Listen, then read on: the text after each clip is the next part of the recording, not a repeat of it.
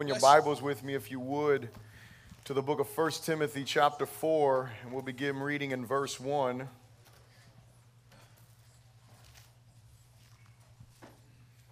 First Timothy chapter 4 and verse 1.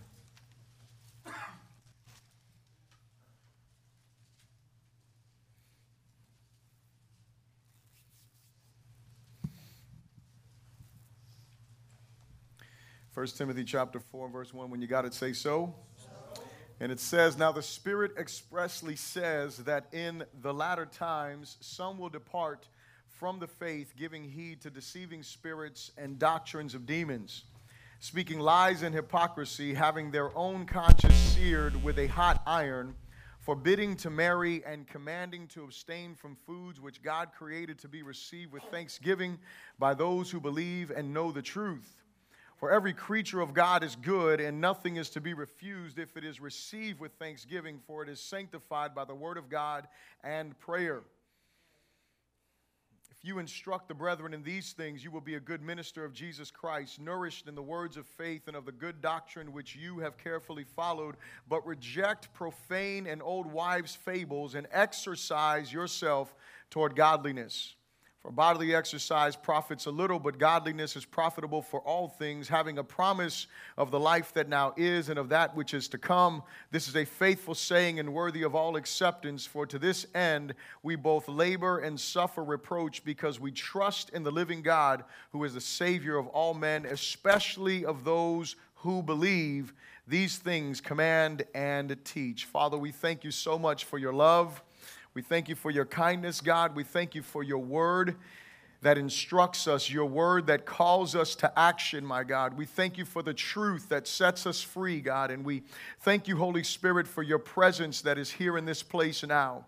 And God, I just ask you that you would open our ears, open our hearts, and give us ears to hear what you are saying to your church, my God. I pray that we would not be idle hearers, but that we would be active doers of your word, that we would respond by faith, my God, to the preaching and teaching of your word, God. And I ask you to use me, Father God. I submit myself to you, and I ask you to speak to the hearts of my brothers and my sisters, Lord God. Be glorified. We pray this all in Jesus' good name. Someone said, Amen. You may be seated in the presence of the Lord. And so we are wrapping up our CrossFit series. I started this series uh, a few weeks back, and we've had a couple of different services in between. And so we haven't gone straight through, but we dealt with a few different things. We, we, we used FIT, F I T, as an acronym, and we talked about being freed, being founded, being formed in Christ the first week. And the question was, are those things happening in your life? We talked for two weeks on cross investment and asked about us being invested in the cross, and we invest three ways ways in the cross, and one way is through our time, one way is through our talent, and the other way is through our treasure. And so those are the that was the second question, which was the I, are we cross invested? And today I want to talk to you about being cross trained. Are you being cross trained? Is the question. And so, as we come to the close of this series, my hope is that your faith has been challenged and strengthened, and that you have taken into consideration the reality that we have all been called to be cross fit. Amen? Now, now, I, now, I said this earlier. Not all of us are called to do CrossFit. Amen, somebody. I'm just saying, not all of us are called to do CrossFit. That's not our, you know, not not, not every. I'm not, this is. I'm not advocating for everyone to get part of a CrossFit gym. I, I go. I love it. It's something that I really enjoy. You may not, but here's what I want you to know: is that every one of us is called to be CrossFit as believers, we are called to be CrossFit. Um, when, I, when, when I look up this word, or when I looked up CrossFit, you know, looking at the workout, there's a, there, there's, there's a saying under there, and it says, forging elite fitness. That's the goal of CrossFit, forging elite fitness. In other words, they want to establish something within the exercise community, within that area. They want to, they want to establish this elite way of being fit. They want to make sure that they set the standard. That's their goal, right? And the reason why this applies to us is because as believers, as those who are Christians, we have a certain, uh, a certain area of where we should be experts to some degree. Amen? We should be elite in this area, and that area is called spirituality. In our days, we have a lot of people that want to be spiritual. A lot of people, I mean, you talk to a bunch of folks, if you sit down and you have a few conversations and you try to share the gospel, you will hear people communicate to you, well, you know, I'm spiritual, I just don't go to church. You've heard that, right? You know, you have a lot of spiritual people out there, but the reality is that there is there there, there are, and I just t- um, looked at the scripture with you. That the Bible says this clearly. I mean, look at it with me. It says, "Now the Spirit expressly says that in latter times some will depart from the faith." When he's talking about the faith, what is he talking about? He's talking about Christian doctrine. He's talking about biblical faith. He's not talking about just faith in anything. Remember, you can't just have faith in whatever you want, right? We have to have our faith in what? In the truth of Scripture. We put our faith not in man, we put our faith not in feelings, we put our faith not in our emotions, but we put our faith in the truth of Scripture. And so he says that some will depart from the faith, giving heed to deceiving spirits and doctrines of demons. And what that should do for us is that should awaken us to the reality is that, yeah, there are a lot of people that are spiritual, but that doesn't mean that they are spiritual in the, in the context of being Christian spiritual. You hear a lot of people use God and they'll say, you know, God this and God that. And I always caution everyone because at one point in my life, I was ignorant to the fact that when someone said God, see, because just, just, you know, so you know me, for those of you that don't, before I came to Christ, I wasn't using God's name in a godly way. Hello. And so when I used the name God, it was, you know, at the, you know, it, it, was it was in the beginning of damn, and I wasn't I wasn't using his name. I wasn't saying, yeah, to God be the glory. It wasn't like that. And so when I became a Christian, when I started talking about God, I knew who I was talking about. I was talking about Jesus, the one who redeemed me, the one who saved me, the one who set me free, right? And then what would happen is I would get into environments with people and they would start saying, Yeah, glory to God, praise God. And I was like, Oh, yeah, praise. And I would get excited. Yo, these people love God. But then you dig a little bit deeper and you start to realize they're not talking about your God.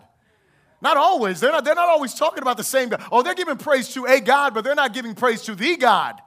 There was a difference. And so it's important for us because in our day, when we're looking at this message, CrossFit, I really want us to really consider I mean, are we striving? And when I say to be elite, I don't mean to be like with your nose up in the air elite. That's not what I'm talking about.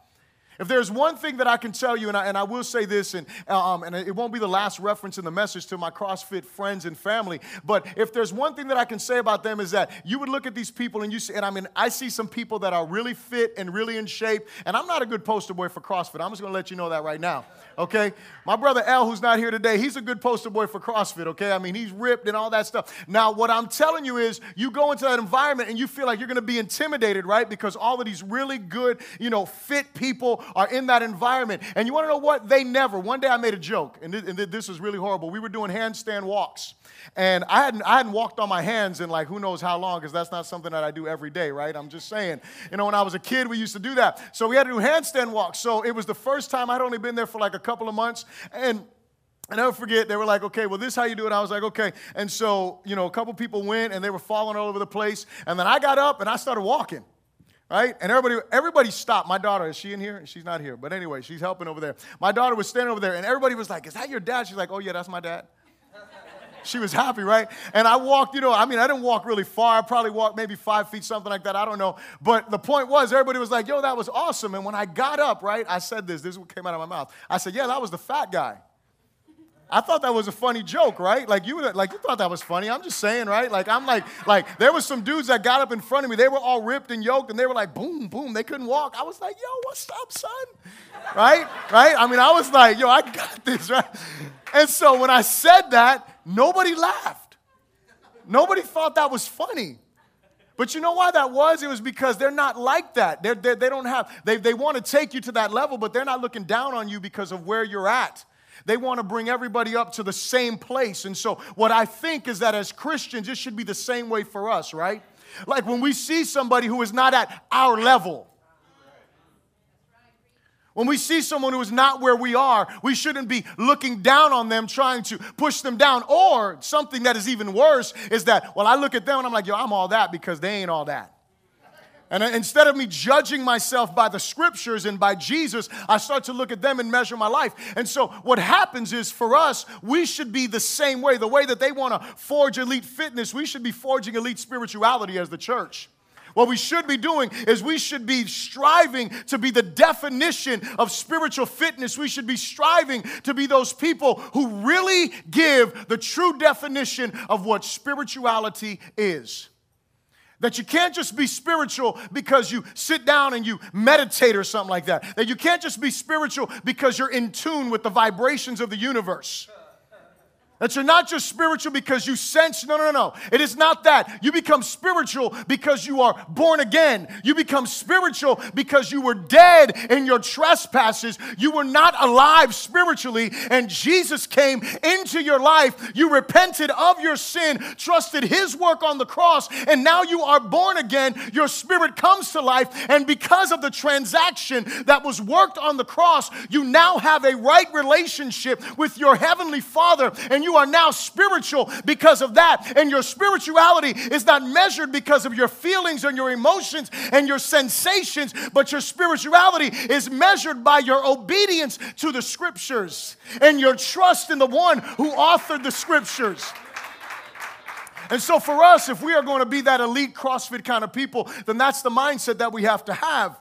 Jesus makes it abundantly clear to us in the book of Matthew, and you can write these scriptures down. In the book of Matthew, chapter 16, verses 24 to 28.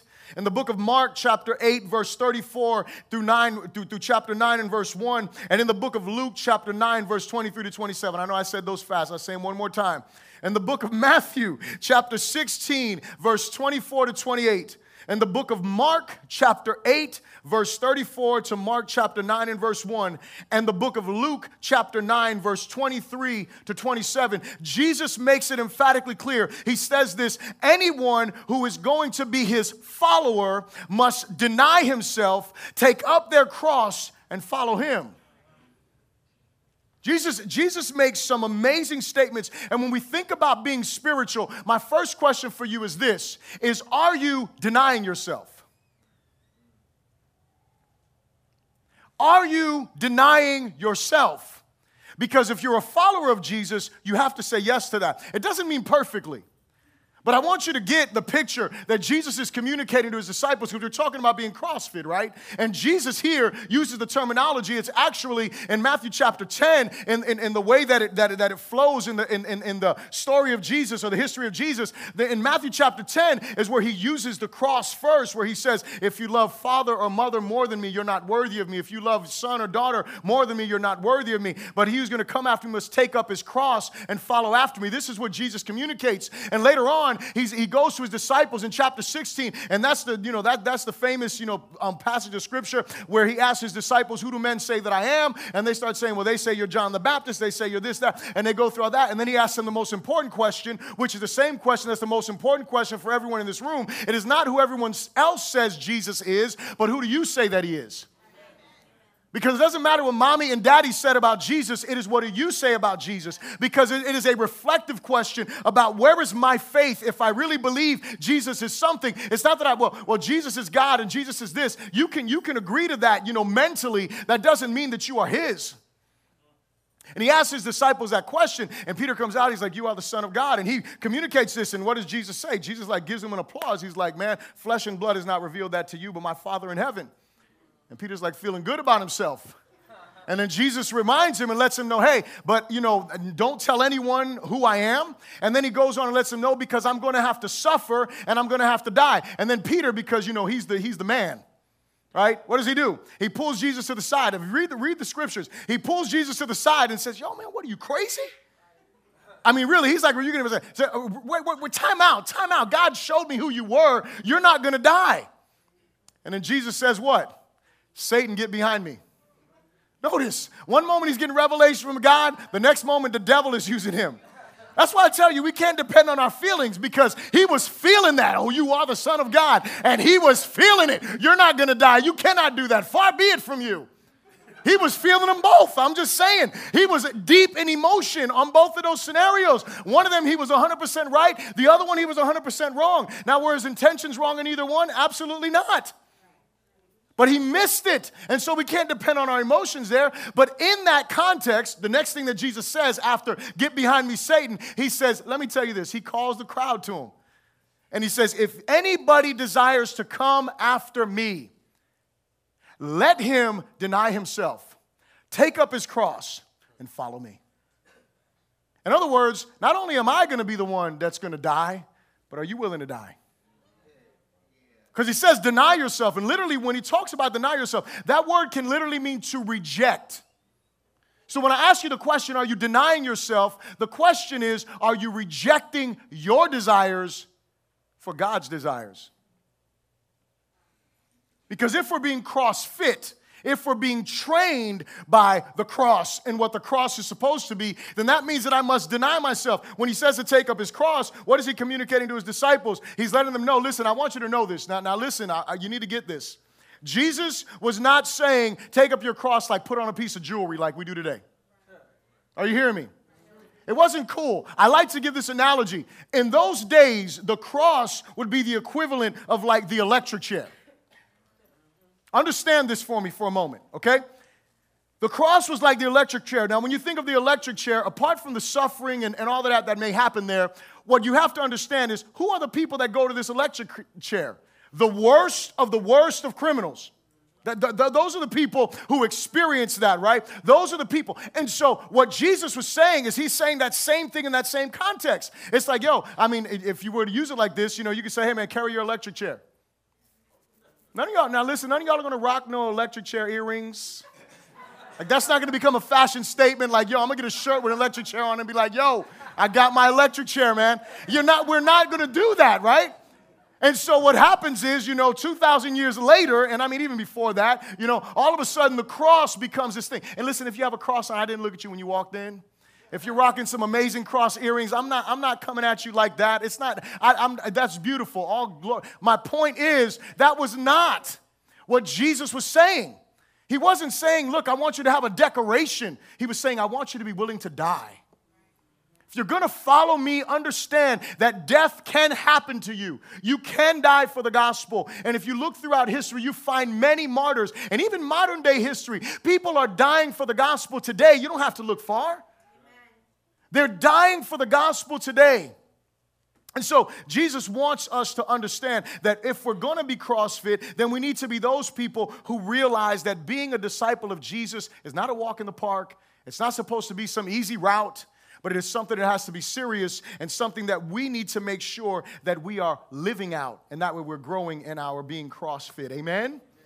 The New Testament metaphors of farming, war, fighting, wrestling, running, and training should indicate to us that being a disciple of Jesus is laborious, taxing, and tiring. Did you hear what I said? When you look at the New Testament, nowhere does it ever say, hey man, you're gonna come to Jesus and go ahead and grab some lemonade, sit in the shade, and wait for eternity. That's not what it says. It nowhere does it say, listen, come, this is the easy way. It doesn't say that. It says, He is the way, He is the truth, and He is the life. No one comes to the Father except to me. That is true. That amen to that. But He didn't say, and once you come to me, everything's going to be easy. No, but you see the Apostle Paul continually giving us instruction, and he talks about farming, right? He's, I mean, think about. I mean, does any, anybody here like is any anybody farmer in here? Raise your hand if you're a farmer. Like, okay, so we have some people that have experienced that. Is that easy work? No, right? Like nobody wants to be a farmer. I'm just saying. No one wants to be out there, especially like, like nowadays they have a bunch of stuff that kind of helps things, but it still doesn't make it easy. I'm just saying. But in the times when, when Paul is writing, they didn't have all of that stuff. I mean, it was serious, hard, manual labor. He talks about us farming. The Bible gives, gives other analogies. It talks about us fighting. You know, this good fight. He tells Timothy to fight this good fight. Um, he tells the church in Ephesus that we don't wrestle against power, uh, against flesh and blood, but against powers and principalities. And so he gives us the understanding of wrestling. And he tells us to run this race or to, or to fight this fight. And in this particular scripture we're looking at, he tells us that we are to be trained in a certain way or exercised toward godliness. And so that means that there is hard work being a. Christian. It's not easy. But here's the beauty of this each of these actions, while they require all of our effort and great effort at that, each of them yields great reward, satisfaction, and accomplishment. Because when you're a farmer and you're out there and you do your work and you do your labor, when you start to see that crop and you, and, and you experience that, guess what? There's satisfaction in that. It's not like, see, this is the beauty of this. God doesn't say, hey man, you're just gonna work hard, it's gonna be horrible, and it's gonna, you're just, it's gonna suck. He doesn't say that. I'm sorry, I don't mean to offend anyone, but I'm just saying, he doesn't say it like that. It's not like, man, this is gonna be horrible and it's gonna be bad. But what he says is, there is gonna be great reward to what you're doing. There's gonna be great reward. There's gonna be great satisfaction when we are walking and we are laboring with our God and we are walking with Him. We experience joy that exceeds understanding. We experience peace that exceeds understanding. Why? Because we're working with Him for His glory and His honor. And the question for us is are we being trained by the cross? Because here's the reality being trained by the cross means that we are being prepared to be crowned with glory. And in this earth and in this time and now, we will experience some of those benefits. Say some of those benefits. We should not experience all of those benefits. If we experience all of those benefits and all of those rewards here in this earth, what do we have to look forward to? Nothing. We have nothing to look forward to. When we talked about our investing in the kingdom, it isn't about getting rich now. It is about us doing what? Sowing into our future, sowing into the kingdom. It is storing up treasure where it cannot be destroyed. So the first thing, repeat after me, say this with me say, to be cross trained, we must undergo general training toward godliness. So, the first point is this to be cross trained, we must undergo general training toward godliness. And so, in the scripture that we looked at, and I will not break it all down, but in the scripture here, the Apostle Paul prophesied about the days that we live in. He said that in these latter times that the Spirit express, expressly said, expressly communicated. It made it abundant, the Holy Spirit made it abundantly clear that there was going to be a time that people were going to be deceived by demons, that people were going to give ear to seducing spirits, that people were going to turn from the faith, that people were going to do those things. He makes it clear. And, and, and, and, and the way that that was going to happen, now notice this. He didn't say that they were just running after their carnal desires because it wasn't just just people walking in the flesh and just living. No, they want to be spiritual. They want to be deep. And so, what are they looking? They're looking for those deeper things of God. They're looking for that deeper revelation. And I've tried to make this abundantly clear there is no deeper revelation than the gospel. If there is any revelation, if there is any communication, if there is any manifestation of whatever that does not bring us back to the cross and bring us back to Jesus, we need to question if that's really Him.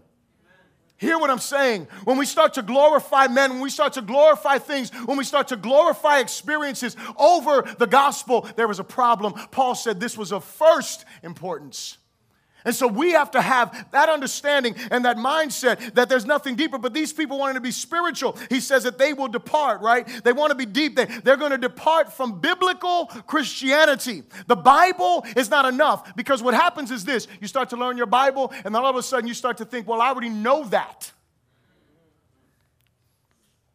I've already read that. I've already heard that preach. I've already heard that scripture. I already know what that's talking about. And so there's got to be something deeper, really. Get back into that and let's get deeper. You don't know this. Listen, I don't know. I don't know about anybody here. I've, I've been a Christian for almost 20 years, right? I'm going on like, I think it's going to be 20 years next month. 20 years being a Christian. And I can promise you that I have learned more, I have learned more about what I don't know than what I know. What I mean is, the more that I read this Bible, the more that I study, the more that I see, I'm like, wow, I really thought I knew that, but I don't.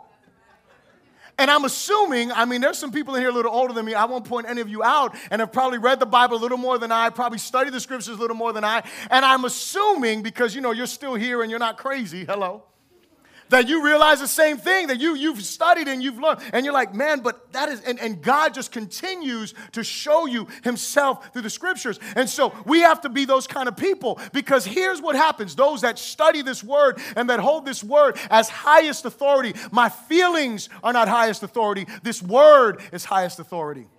Jesus gave us his word for us to live by. And so we live by this. And so as we live by these scriptures, then we are able to be protected from this, what is called this great apostasy that will happen. And Pastor Robert and I, we had a conversation a long time ago. And one of the things that he and I agreed on is that we don't believe that this great falling away is going to be people leaving the visible church, it's going to be people perverting the visible church.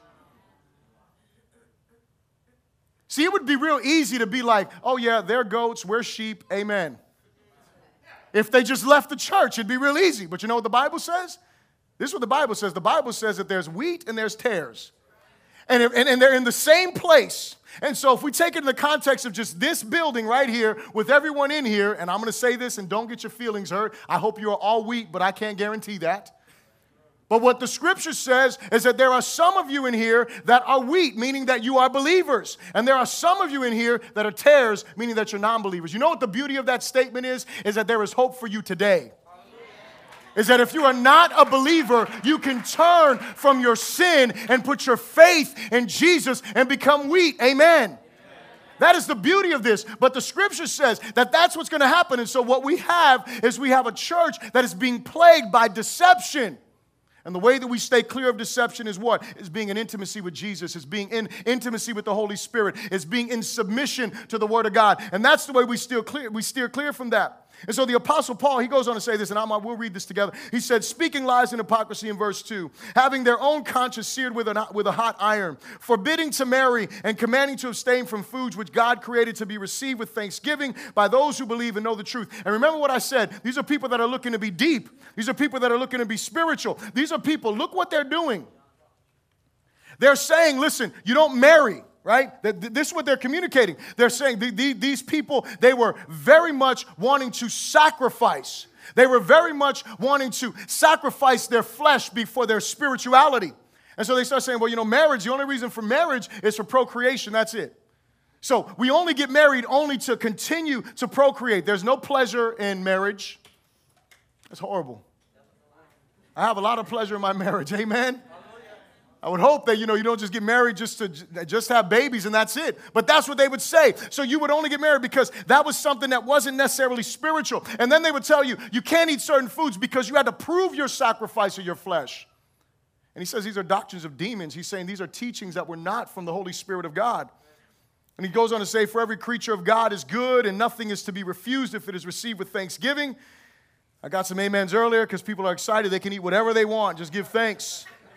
Just remember, look, man, you reap what you sow. I'm just saying. You know, you know, they say something else. You are what you eat. So just think about that. I'm just saying, I'm amen, amen.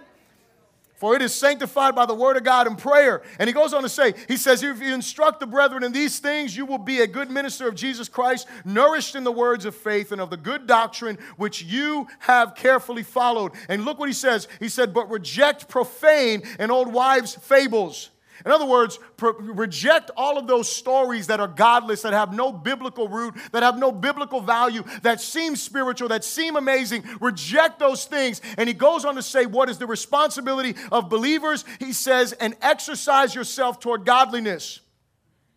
Now, I want you to look at verse 11 real quick because look what he says here. He says, These things command and teach. These things, did he say these things suggest? Again, let's go back to that. He said, These things command and teach. And so Paul is telling his son in the faith, exercise yourself toward godliness. And he goes on to say, because bodily exercise has little profit, but exercise toward godliness has profit in the life that is and the life that is to come. And so he communicates this. And what he's saying is, teach this to the people. Command them. Let them know that this is the command of God. This is the call of God, that we exercise ourselves toward godliness. He encourages his son in the faith to exercise toward godliness. In other words, what is he saying? He's saying make great efforts in growing in godly character and growing in biblical truth and doctrinal assurance. That's what he's saying. He's saying do everything that you can to grow in these things because these things are going to do what? They're going to bear fruit in this life and in the life to come. Now, just to give you a little definition, the word there in general, I want you to know this. In general, all Christians should be exercising themselves toward godliness. In verse 7, he says that. Exercise yourself toward godliness. Learn the doctrines of Scripture. Learn the truth of Scripture. Know your Savior. Know your God. That word exercise is the word gymnazo in the Greek. And what that word literally means, it means to exercise naked. Now, don't get naked. All right? That's not what it's saying especially not in here, but ultimately, he is communicating, he is saying, exercise. And those times, and, and you think about this, right? They, they dress a little bit different than us, right? They dressed in robes. So when they went to exercise, you, can you exercise in a robe? How many of y'all saw that robe exercise class at LA Fitness? right? There's no robe exercise class, right? And then mo- most of the time, when people go to work out, they wear as little as possible. Why? Because they're scandalous? Maybe for some, but I don't think that it's like that for everyone I'm just saying, for some people, it, it, that is the point. But for other people, they wear as little as possible. Why? So that way they are, they are not hindered in their exercise. Right? The book of Hebrews tells us in chapter 12, verse 1, it tells us to do what? It tells us to lay aside or cast off every weight and sin that so easily ensnares us and for us to run this race. Why? Because if you're weighted down, guess what you can't do? You can't run. You cannot run. And so, what he's saying is, it doesn't just mean to exercise naked, but it also means vigorously. And so, what he's saying is, you should give everything you have to what? Growing spiritually. You should give everything you have to growing in godly character. You should give everything you have to growing in the ways that God calls us to grow as his children. Turn with me to 1 Corinthians chapter 9 and we'll make our second point here. 2 Corinthians chapter 9. Did I say first? I meant first. That's what I said first, and I meant that first. Amen. Amen. Thank you. First Corinthians, I appreciate that. I'm glad y'all are listening. Amen. First Corinthians chapter 9, verse 24 to 27. And before we read the scripture, say this with me. Say, to be cross-trained, we must address specific areas of weakness to grow in godliness. If we're going to be cross trained, we don't just need the general training that is there for everyone, but we must identify and we must specify those areas of weakness and we must address those in order for us to grow in godliness. Look what the Apostle Paul says. I love this. He says this in verse 24 when you got to say so. 1 Corinthians 9, verse 24, it says, Do you not know that those who run in, in, a, in a race all run, but one receives the prize? Run in such a way that you may obtain it. Now, pause for a moment. These people in Corinth, you know, they knew about like, you know, like our present day Olympics. They had something similar in those times. And there was one race, I can't remember the name of it, but there was one race that was actually run through there. And so when Paul was communicating to these people about this running this race, they understood the mindset. And here's the thing anybody who runs in the Olympics, anybody who does any kind of competitive sport, they do it to do what? To win. Everybody wants to win. Nobody wants to come in second place. That's, I mean, that's just factual. Everybody wants to come in first place. Everybody wants to win. And so Paul is saying, well, in a natural race, when, you know, everybody runs, but there's only one person who wins the prize. And so he tells us, as the church, telling them, he's saying, listen, run in such a way as to what? That you may obtain it. He's not talking about a natural race, though. He said, And everyone who competes for the prize is temperate in all things. In other words, he says that they're disciplined in all things, right? They, they, they change their strategy, they change their diet, they change their workout. In the time that they're preparing for this race, they change some stuff up, and that way they can get ready. So they're temperate in all things. Now, they do it to obtain a perishable crown, but we for an imperishable crown. So he says, Look, these people changed their lifestyle in order to win this race. How much more should you? These people change the, everything about themselves in order for them to win that prize, and only one of them is going to win. But every one of them trains as though they're a winner. And what he says is, he says, every one of us, is, he says, they do it for this perishable thing, but we do it for an imperishable one. He goes on to say in verse 26, he says, therefore run thus not with uncertainty. Thus I fight, not as one who beats the air, but I discipline my body and bring it into subjection, lest when I have preached to others, I myself should become disqualified. I love that. He goes on and he gives us, as he, say, he says, run this way. He says, run as one that is going to win. And then he goes on to communicate himself and he shows, I don't, I don't fight like this. He changes it from running to fighting. He changes the story from him running to giving the picture of a boxing match. And so I said this to be cross trained, we must address specific areas of weakness to grow in godliness. In the natural, you must recognize and work on your weaknesses in order to become the best you can be. And the same holds true in the faith. See, I told you about me being able to walk on my hands, right? But there's other things that I cannot do like that. There's other things that I'm like, like, yo, I'm the man. I'm not the man. There's other things that I'm in there. I'm like, yo, I need to be able to do this thing. It's called a muscle up. It's pretty intense. You know, you like a pull up on ring dips and then a dip. It's amazing. I haven't gotten there yet. You'll be the first to know when it happens. I will let you know. Bishop got a muscle up. Glory to God. But here's, here's the thing. The thing is, that's, a, that's an area of weakness for me, right? And so I need to address those areas. See, general training is not enough if you desire to be, the, to be elite in the faith. And the, the, the, thing is, we cannot become satisfied with our strengths, but we must be challenged by our weaknesses. Now, notice, I didn't say condemned by our weaknesses. I didn't say you should be condemned. I didn't say that you should, like, not thank God that you're strong in a certain area. Did I say that? No. We should praise God for the areas where we're strong. And we should, if you're a good husband, you should praise God. You shouldn't boast about it. I'm just saying, because then you get comfortable and then you forget you can still grow. Amen.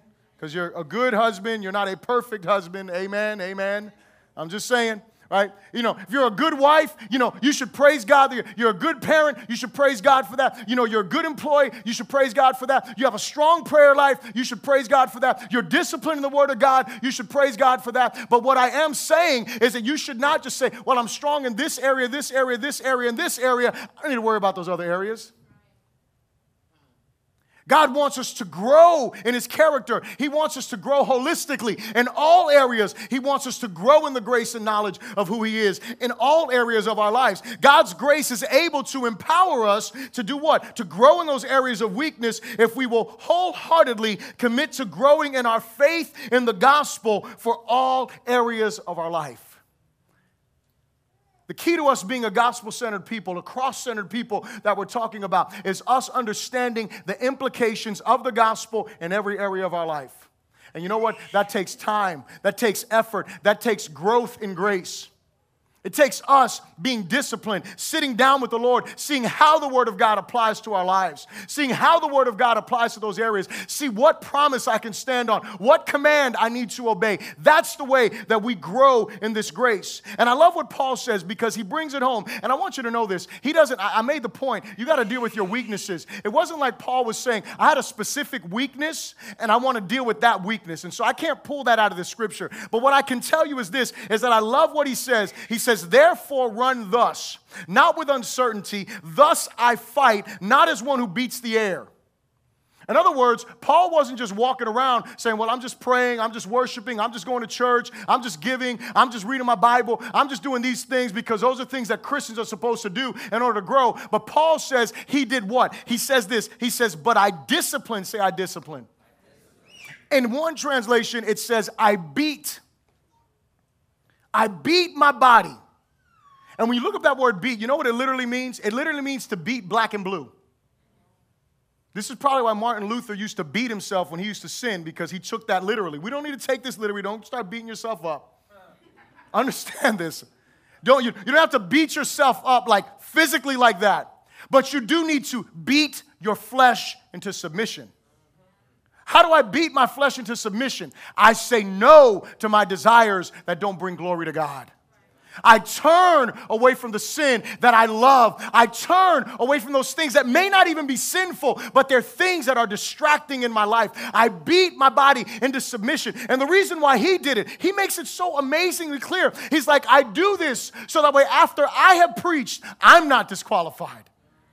You know what he's saying? He's saying, I'm continuing to work out my salvation. I'm not just sitting back saying, well, it's already done and that's going to be the end of it. That isn't what he was saying. He was saying, I continue to do this. I continue to beat my body into submission. And so the apostle wasn't beating the air personally. He was calculated, he was imposing on his flesh. He wasn't like saying, well, I'm going to do what I want. No. And he was intentionally bringing his body into submission. And the question for you and I is this is where do you need to bring yourself into submission to the will of God. Is it a bad attitude? Do you need to bring your attitude into submission unto the Lord? Is it a filthy mouth? Is that an area where you need to bring your body into submission to the Lord? Is it the way that you communicate and deal with people? Is that something that needs to happen? Is there a specific sin in your life that you need to deal with? There's some people, and I can tell you right now, some people that have struggled with pornography in their past. They, they, there's one guy that I know, he's a preacher, and whenever he would go to a hotel, look at what he would do. He would go to the hotel, call him when he was preaching in other places. He would call the hotel beforehand and say, Will you please remove the the cable connection from the TV before I arrive. And when he would get to the hotel room, when the bellman was still there, he would look to see if they disconnected it. And if it wasn't disconnected, he would stand there at the doorway and he would call them and say, Someone needs to disconnect that before I go in this room alone. Why was that? Was it because he couldn't disconnect it himself? Maybe not. But what he was doing was he was making sure he beat his flesh into submission. So, what area is it for you and I? The last thing, say this with me to be cross trained, we must support our training with proper nourishment. This is the thing that is the most unpopular part of any workout plan the diet plan. Listen, I'm letting you know right now, it is good. I love to work out hard, but I hate to eat right. Did you hear what I just said? I love to get in and get it on. I mean, I'm like that. I'm like, yo, let's do this thing, right? But when it comes time to eat, I'm the same way, yo, let's do this thing. I'm like, yo, I want to get down. I don't, I don't want to watch my carbs. I don't want to watch the fat intake. It just looks good. Let's get in it. Amen. I'm just saying. Thanksgiving is sanctified. Glory to God.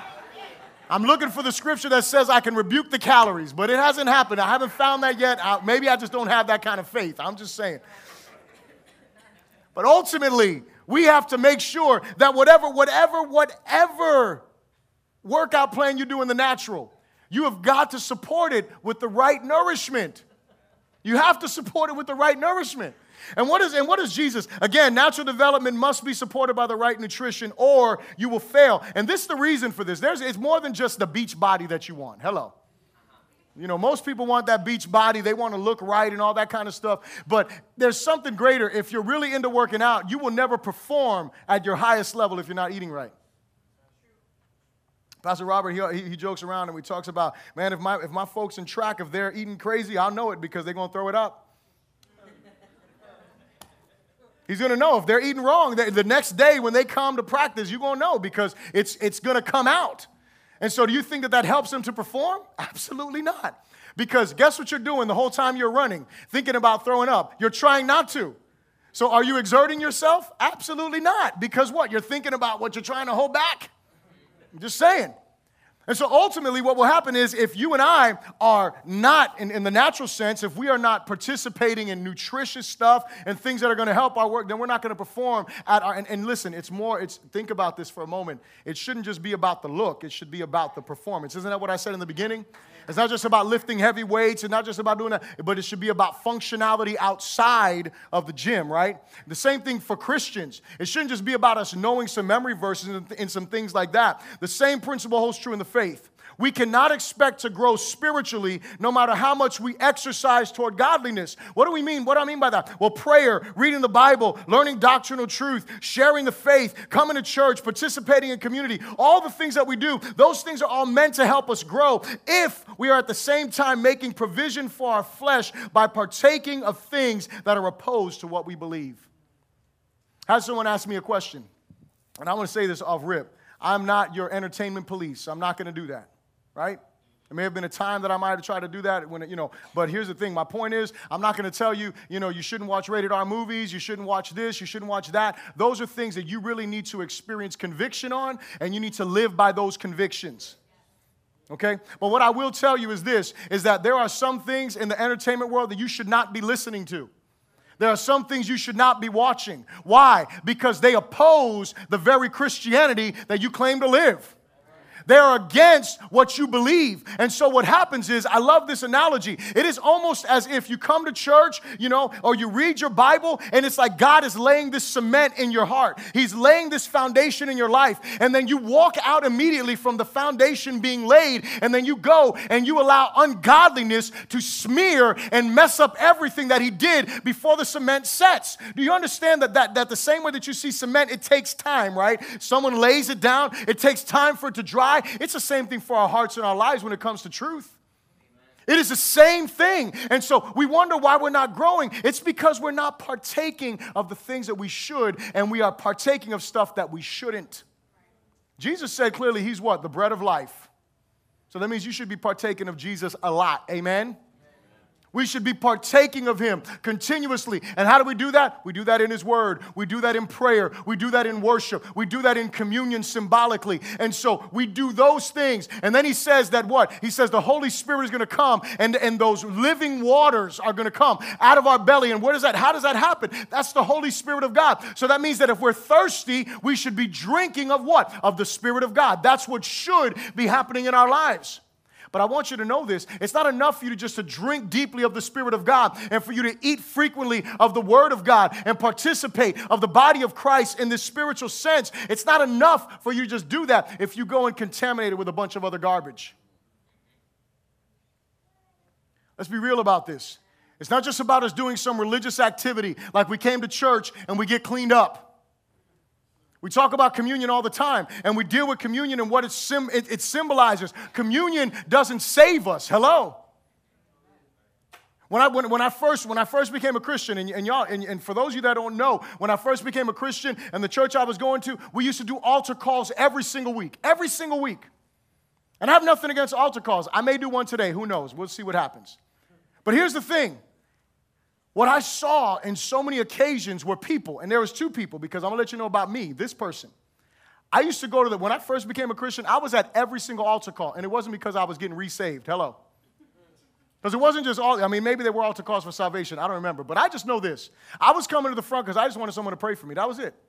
I just wanted someone to pray for me. I, I, wanted to grow in the grace and knowledge of God. But then I became a youth pastor. And when I was youth pastor, you know what I used to see? I used to specifically do these altar calls for salvation. And I would see the same people coming up to the altar every week as though this was time for confession and they were getting right with God and they were going to walk out like they were right with Him here. And then what?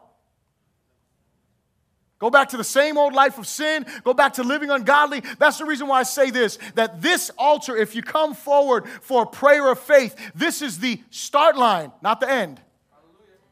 It doesn't end here. You start the race here. And, and you know what? You don't even have to come to the altar to start the race. You can start the race from your seat. The point is, start running.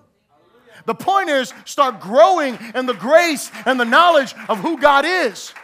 Because what happens is people, from whatever the mindset is, they come with the mindset like going to church saves you. It doesn't. Listen, like doing certain things save you. What saves you is faith in Christ Jesus. It is His work that saves us and delivers us. And our job is to do what? Is to grow in that relationship. But listen, we will not grow if we continue to partake of those things that are ungodly if we continue to condone our sinful actions, if we continue to listen and be part of things that just don't help us grow. That's part of denying ourselves, church. Saying no to our flesh, saying no to our desires. And so it means that some things will definitely have to change in our lives. Sometimes friends will have to leave our lives. Sometimes situations will not be able to be part of our lives. And in closing, my question is this Is the cross training your life? Is it training your life? Is the cross developing you? Are you denying yourself? Are you growing in the grace and knowledge of who He is? And the second question that I have is Have you surrendered to the power of the cross? So the first question is Is the cross training you? But we can't get to the second question until we deal with the first one. Have you surrendered to the power of the cross? And here's a beautiful thing is that it's not a one-time surrender, it's a continual surrender to the power of the cross. Amen. Stand on your feet and bow your heads with me. Let me pray with you.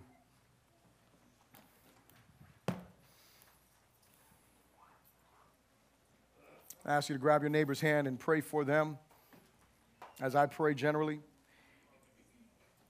Father, I thank you so much for each person that is here today. I thank you for the blessing, Lord God, that it is to be able to share your word with.